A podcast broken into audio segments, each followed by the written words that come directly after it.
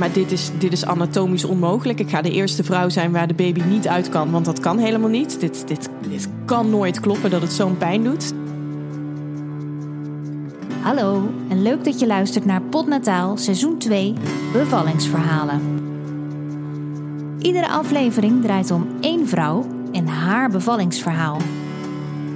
Ik ben Simone Wijnands. Dit is aflevering 7. Vivianne. Ik ben Vivianne Bendermacher. Ik ben technologiedeskundige.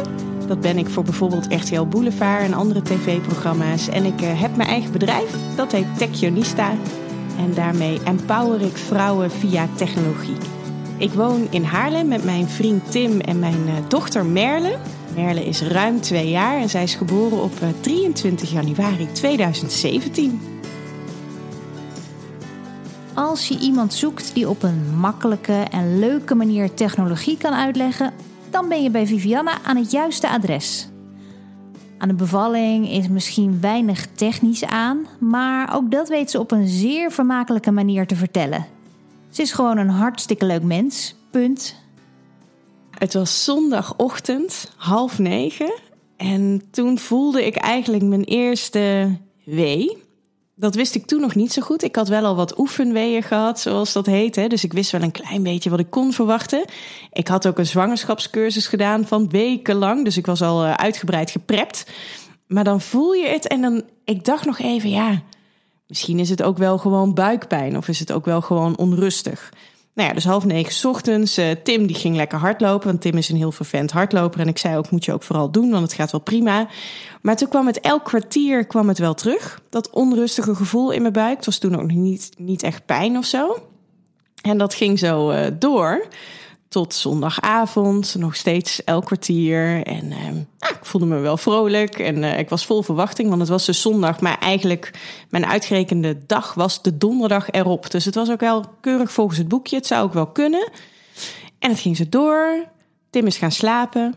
En uh, ik bleef wakker. Ik ben op de bank blijven zitten en ik dacht, nou, het gaat wel goed.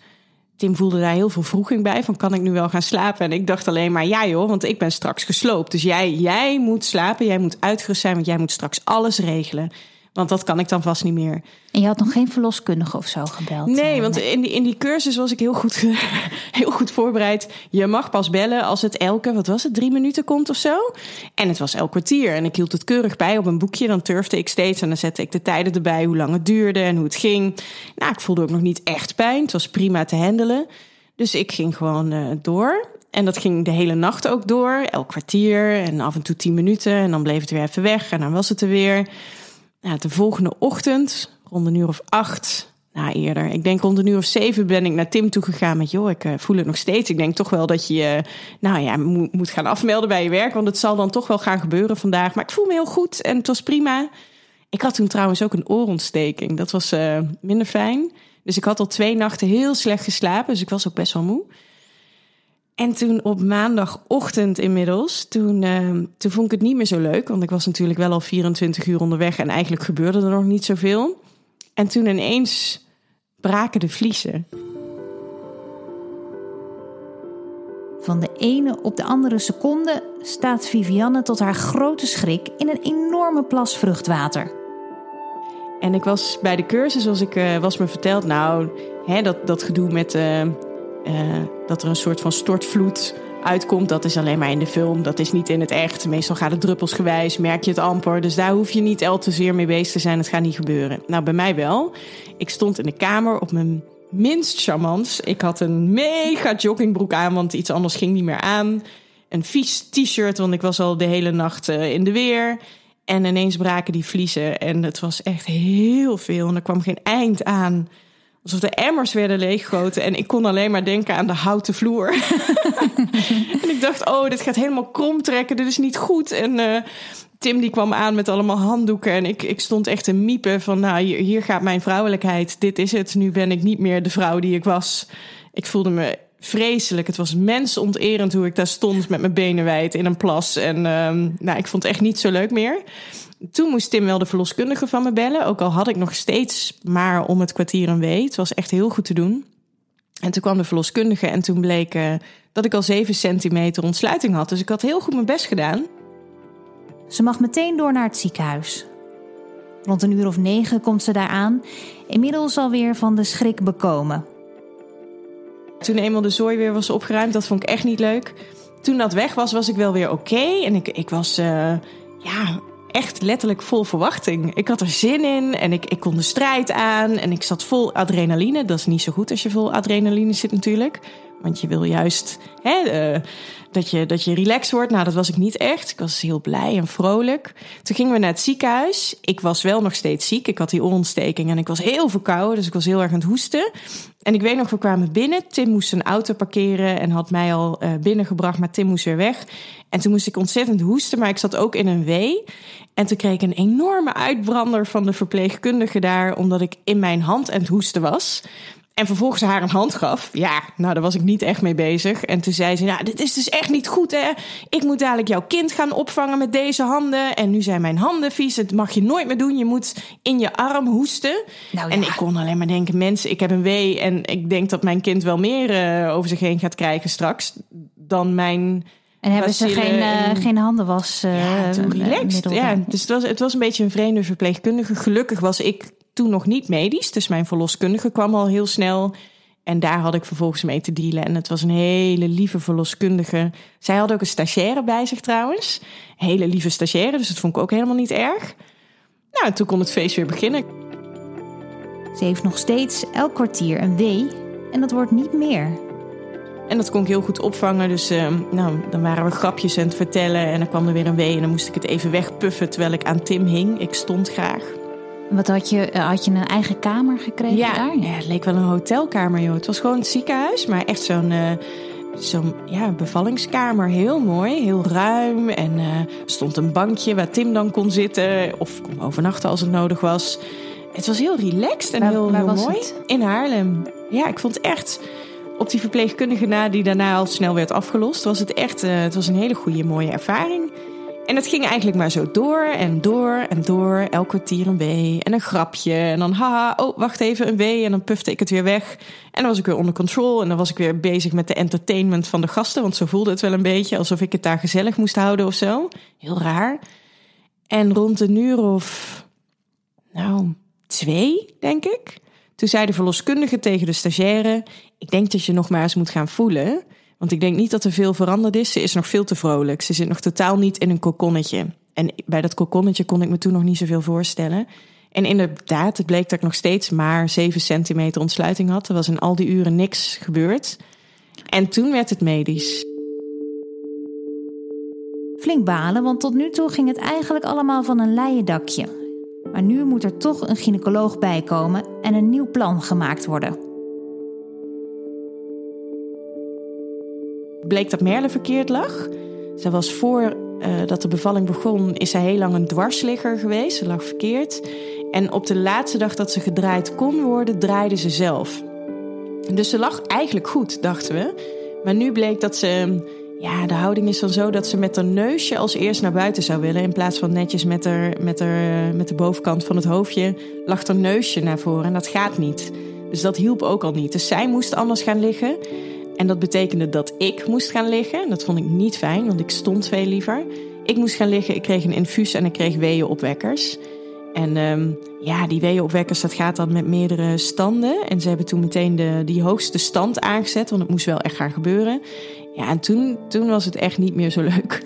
Toen kwam ik in zo'n weeënstorm terecht. Dat is heel heftig. Dat, dat, um, Was het eerst nog elk kwartier, elke tien minuten, af en toe elke vijf. Nu was het ineens elke minuut. Nou, dat kan je niet meer wegpuffen. Dus ik kreeg meteen al het idee dat ik moest gaan persen. En dat ging niet, want inmiddels uh, Merle die lag ook aan apparatuur. Die, ze wordt dan bevestigd aan uh, nou, een hartslagmetertje of zo. Dus we hoorden haar hartslag en die, die viel steeds weg op het moment dat ik een persweek kreeg. En dat was niet goed. Opeens slaat de angst toe bij Vivianne.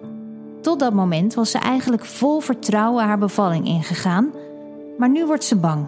Toen raakte ik ook. Het was alsof ik naar binnen gezogen werd in een soort eigen wereldje. Ik heb niets meer meegekregen. Ik hoorde alleen maar Merles hartslag.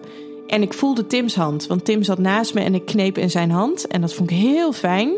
Tim heeft achteraf wel eens gezegd van ik vond het zo erg dat ik niks voor je kon doen. Terwijl in mijn hoofd was hij de wereld. Hij, hij, deed, hij was er en hij, ik kon in zijn hand knijpen. Nou, dat vond ik echt heel fijn. Ja, en toen ik, ik werd naar binnen gezogen. Er schijnen ook gynaecologen aan mijn bed hebben gestaan. Dat heb ik helemaal niet meegekregen. Ik was echt heel ver weg.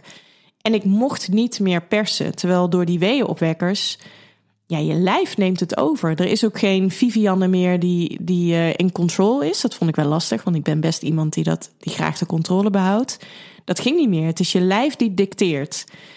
En uh, toen mocht ik dus niet meer persen. En dat duurde drie kwartier dat dat, dat niet meer mocht. Drie kwartier. Dat is eindeloos als je persweeën hebt. Mijn lijf dacht echt, het, het moet nu gebeuren. Dus uh, persen, persen, persen. En dat mocht absoluut niet, want het zou heel slecht zijn voor Merle. Want blijkbaar lag Merle nog niet helemaal goed. En uh, nou, Merle trok het niet. Het ging voor haar blijkbaar te snel. Dus haar hartslag viel steeds weg. Merle had het zwaar. Nou, en dat is, dat is vreselijk eng als je daar ligt en je beseft het heel goed dat, dat het niet goed gaat met Merle. Ze moet er wel uit. Alles in jouw lijf schreeuwt dat ze er ook echt nu uit moet. En het mag niet. Nou, dat, ja, ik vond het vreselijk. Ik heb echt gesmeekt. Mag ik nou alsjeblieft persen? En ik kan niet meer. Het moet nu. Ik was toen ook al, nou ja, toch al een uurtje of 28 uh, eh, bezig. Dus dat was ook al. Ik was ook op. Ja. En uh, nou, toen na drie kwartier denk ik dat, ja, zoiets. Toen mocht ik dan gaan persen. En waar moesten ze wachten dan? Wat was Tot Merle's situatie was gestabiliseerd. Dus er moest rust weer ontstaan. En ik denk dat Merle nog steeds niet goed lag. En dat door niet te persen kreeg zij de tijd om goed te liggen. Ik denk dat het zoiets is geweest. Um, ja, en het ging gewoon te hard. Dus blijkbaar moest het nog wat langzamer opgebouwd worden. Dus nou ja, achteraf gezien hebben ze waarschijnlijk de weeënopwekkers te snel te hoog gezet. Misschien hadden ze dat langzamer moeten opbouwen. Ik weet het niet zo goed.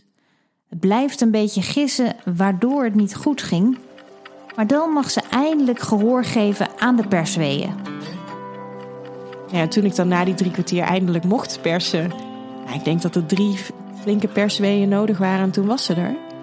En toen werd ze op mijn buik gelegd en het, ja, dan zijn alle clichés waar. Al die inspanning van de afgelopen uren, het was helemaal weg. Ik voelde me fantastisch, on top of the world en ik dacht alleen maar, oh, dit wil ik nog een keer.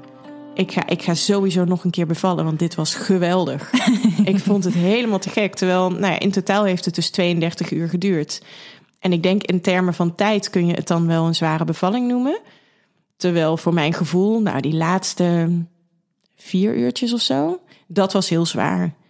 Maar daarvoor vond ik het eigenlijk wel heel gezellig. Ja, je slaat de nacht over. Ja. En dat is zwaar. En de pijn uiteindelijk was wel heftig.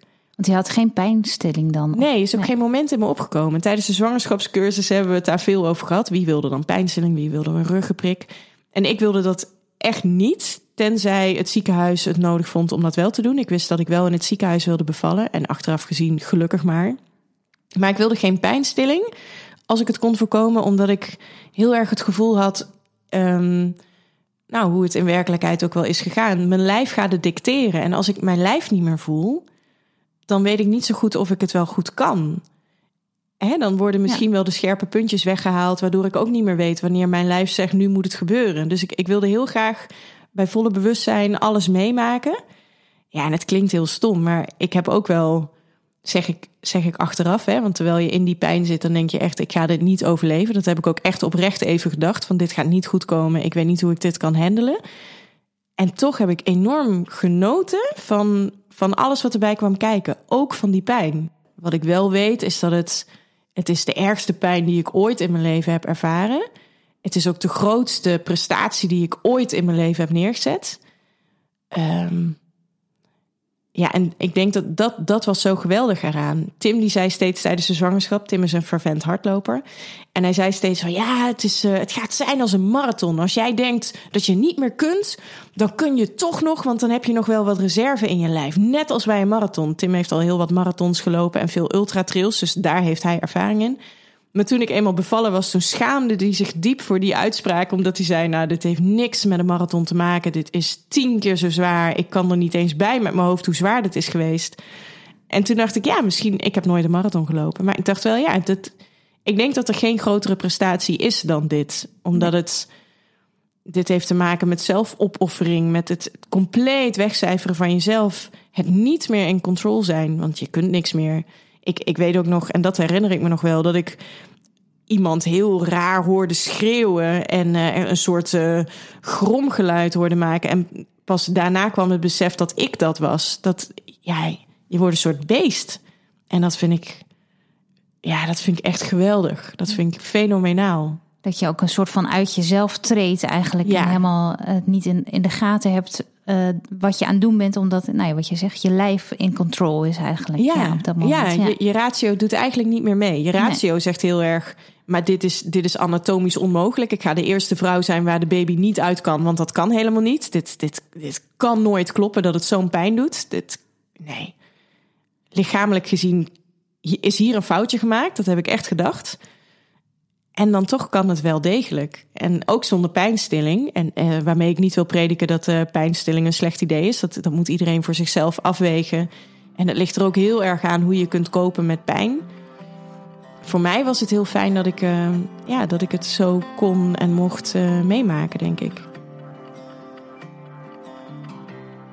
En dan is ze daar, haar dochter, naar wie ze zo had uitgekeken.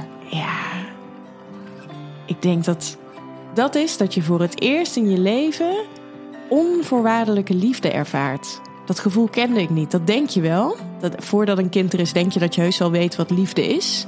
En dat je dat al ervaren hebt. Maar als je je, je kindje op je hebt liggen, dat eerste huiltje hoort. Ze deed haar oogjes open en dan kijkt ze je aan. Nou, is, er is niks wat dat kan omschrijven. Dat is pure liefde en dat voel je met elke vezel van je lijf. Dat je echt denkt: ja, dit is, dit is waarvoor ik er ben. Ik ben er voor haar vanaf nu. Zij is vanaf nu nummer één in alles. En dat is, ja, dat is geweldig. Dat is zo mooi. En daarna komt ook wel de shock hoor. Want dan heb je zo'n zo'n klein wurmpje bij je. En wat ik heel raar vind, is dan, dan moet je dat wurmpje ook maar weer mee naar huis nemen. Dat moet dan in een maxicosi, zo'n heel klein gevalletje dat net nog veilig in mijn buik zat, dat, dat voor het eerst te maken krijgt met de atmosfeer.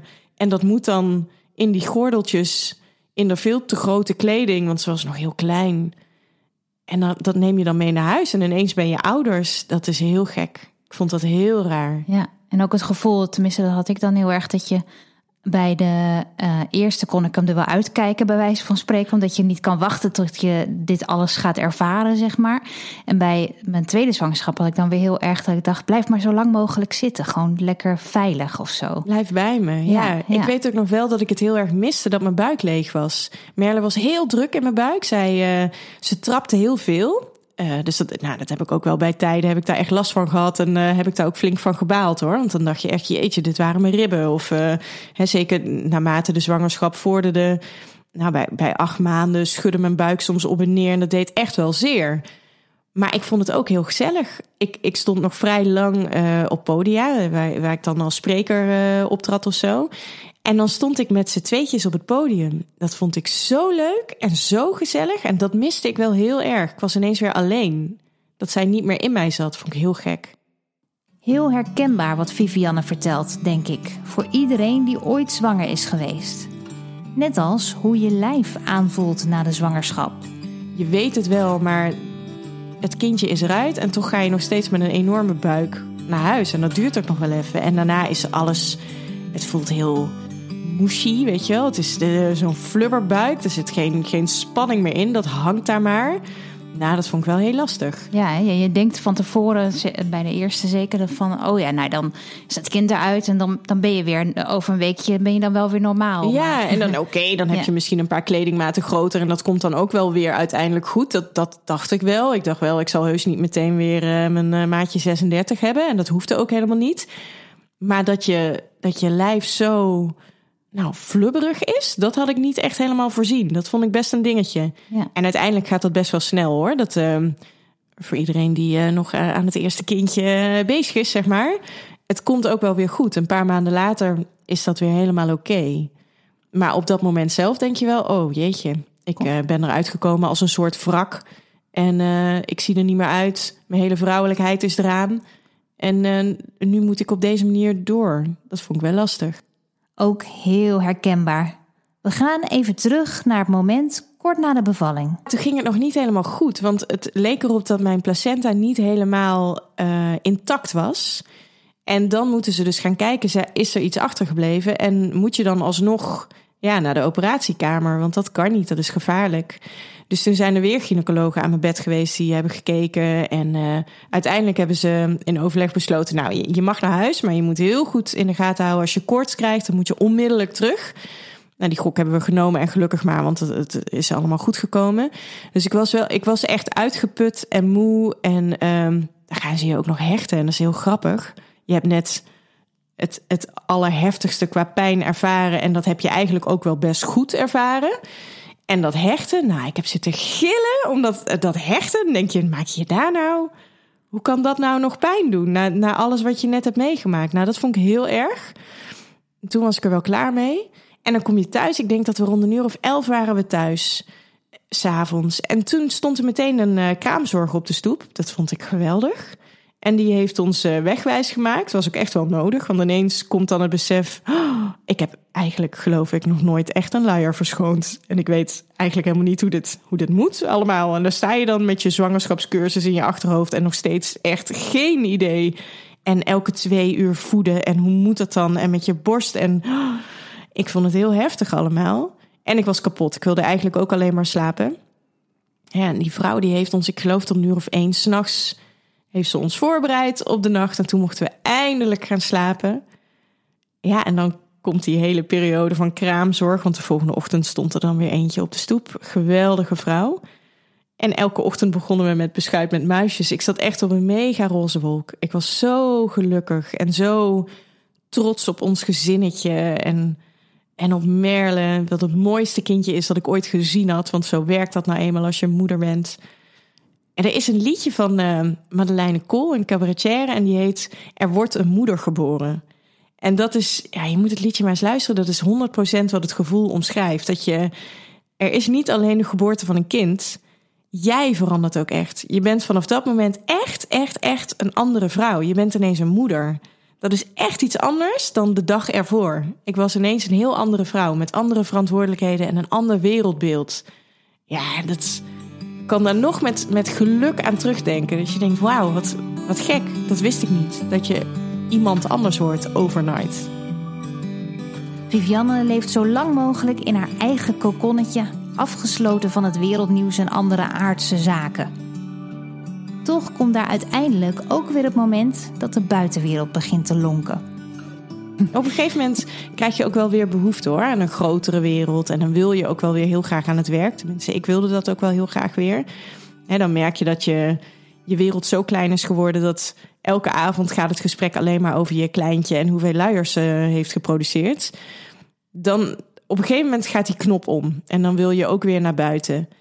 Hoewel het nooit meer hetzelfde is uh, geworden. Ik was altijd voor Merle best wel een workaholic. En ik uh, vond het heel leuk ook. Ik haalde heel veel plezier uit mijn werk, nog steeds. Maar als ik nu thuis kom, dan ben ik er voor Merle. En ik kan heel makkelijk die knop nu omzetten. En dan, uh, dan ga ik ook echt niet werken. Nou, dat kon ik me vroeger nooit voorstellen. Ik weet ook zeker dat ik ook wel moeders veroordeeld heb met het idee van jeetje, je kan toch wel even je laptop openklappen. Nou, nee, nee, dat kan niet. En dat is een heel bewuste keuze. Dat, dat is niet meer, uh, dat, dat doe ik niet. En dat is, het relativeert alles, een kind. Met het krijgen van een kind komen er opeens ook allerlei angsten om de hoek kijken. Maar dat niet alleen. Vivianne omschrijft het prachtig. Ik heb een, uh, een foto op mijn telefoon staan van, uh, van Merle. Waarin ze in een, in een schommel zit. Weet je, als een soort uh, draaimolenschommel. Die hangt aan zo'n ding en dat draait dan rond. En dat, daar lacht zij op een manier zoals je je alleen nog maar kunt herinneren hoe je ooit als kind blijdschap hebt ervaren. Onvoorwaardelijke blijdschap vanuit je teentjes. Er zijn nog geen zorgen, want die ken je nog helemaal niet. En je leeft in het moment. En nu ik moeder ben van een kleintje die ik dat zie ervaren, waarvan ik zie, oh wauw, zij kan nog 100% blijdschap ervaren zonder alle nou, beslommeringen die je altijd in je achterhoofd hebt als volwassene. Dat maakt ook dat je anders naar, naar de wereld kijkt. Dus ja, ik, ik maak me altijd zorgen, gaat het wel goed met haar?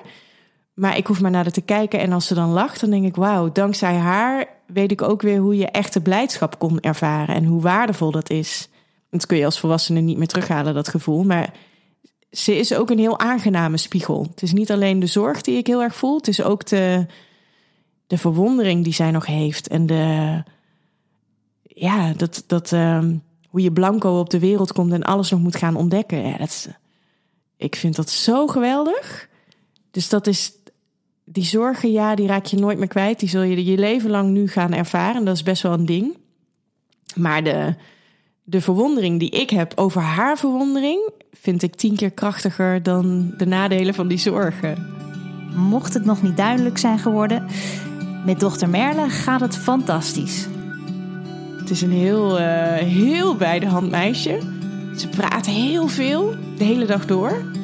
En af en toe zegt ze dingen dat je denkt, hé, hoe, hoe kom je daar nou weer bij? Of hoe, hoezo zeg je dat? Ze, ja, ze is, ze is qua taal is, ze loopt ze misschien een klein beetje voorop. Um, ze was altijd al heel erg geïnteresseerd in boekjes. Dus we hebben altijd heel veel boeken met haar gelezen.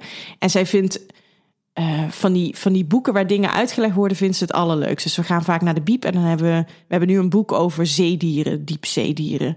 En dat vindt ze helemaal te gek. En dan, zij is dan ook iemand, zij wil dan weten wat voor dier is het. En dan volstaat beer niet, hè, als het, nou dat is geen zeedier. Maar goed, hè, stel uh, dat het een ander boek is dan volstaat beer niet. Dan wil ze ook echt weten: is het een ijsbeer? Is het een uh, bruine beer? Wel, wat voor beer is dit dan? En bij die zeedieren wil ze dat ook. En er staat een of ander beest in. En dat is een hele grote krabachtige. Dit heet het Japanse zeekrab. En dat beest blijkt een spanwijdte te hebben van 4 meter, heb ik inmiddels geleerd. Het is een mega beest, maar hij ziet eruit als een hele grote spin. Ja, die vindt zij helemaal te gek. De Japanse spinkrab. En dat zegt ze dan ook. Mama, Japanse spinkrab kijken. En dan gaat ze dat dan weer opzoeken. Nou, laatst zaten we bij Rupsje Nooit Genoeg, de theatervoorstelling, wat echt superleuk is. En ze was helemaal teleurgesteld omdat er geen Japanse spinkap in het stuk zit. Ja, dan, dan kun je me bijna wegvegen. Dan denk ik, hè? Kind is twee. En dat, dat is dan haar commentaar op het theaterstuk. Nou, dat is Merle ten voeten uit. Altijd bij de hand en uh, dingen roepen waarvan je denkt dat... Hè? Kind van een moeder wel. Ja, misschien wel een beetje.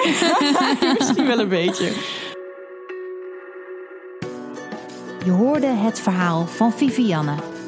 Voor meer informatie over deze podcast, check je de site van Dag en Nacht Media. Mijn naam is Simone Wijnands. Wil je meer weten over mij of heb je een vraag? Volg me dan vooral op Instagram. Simone Wijnands underscore.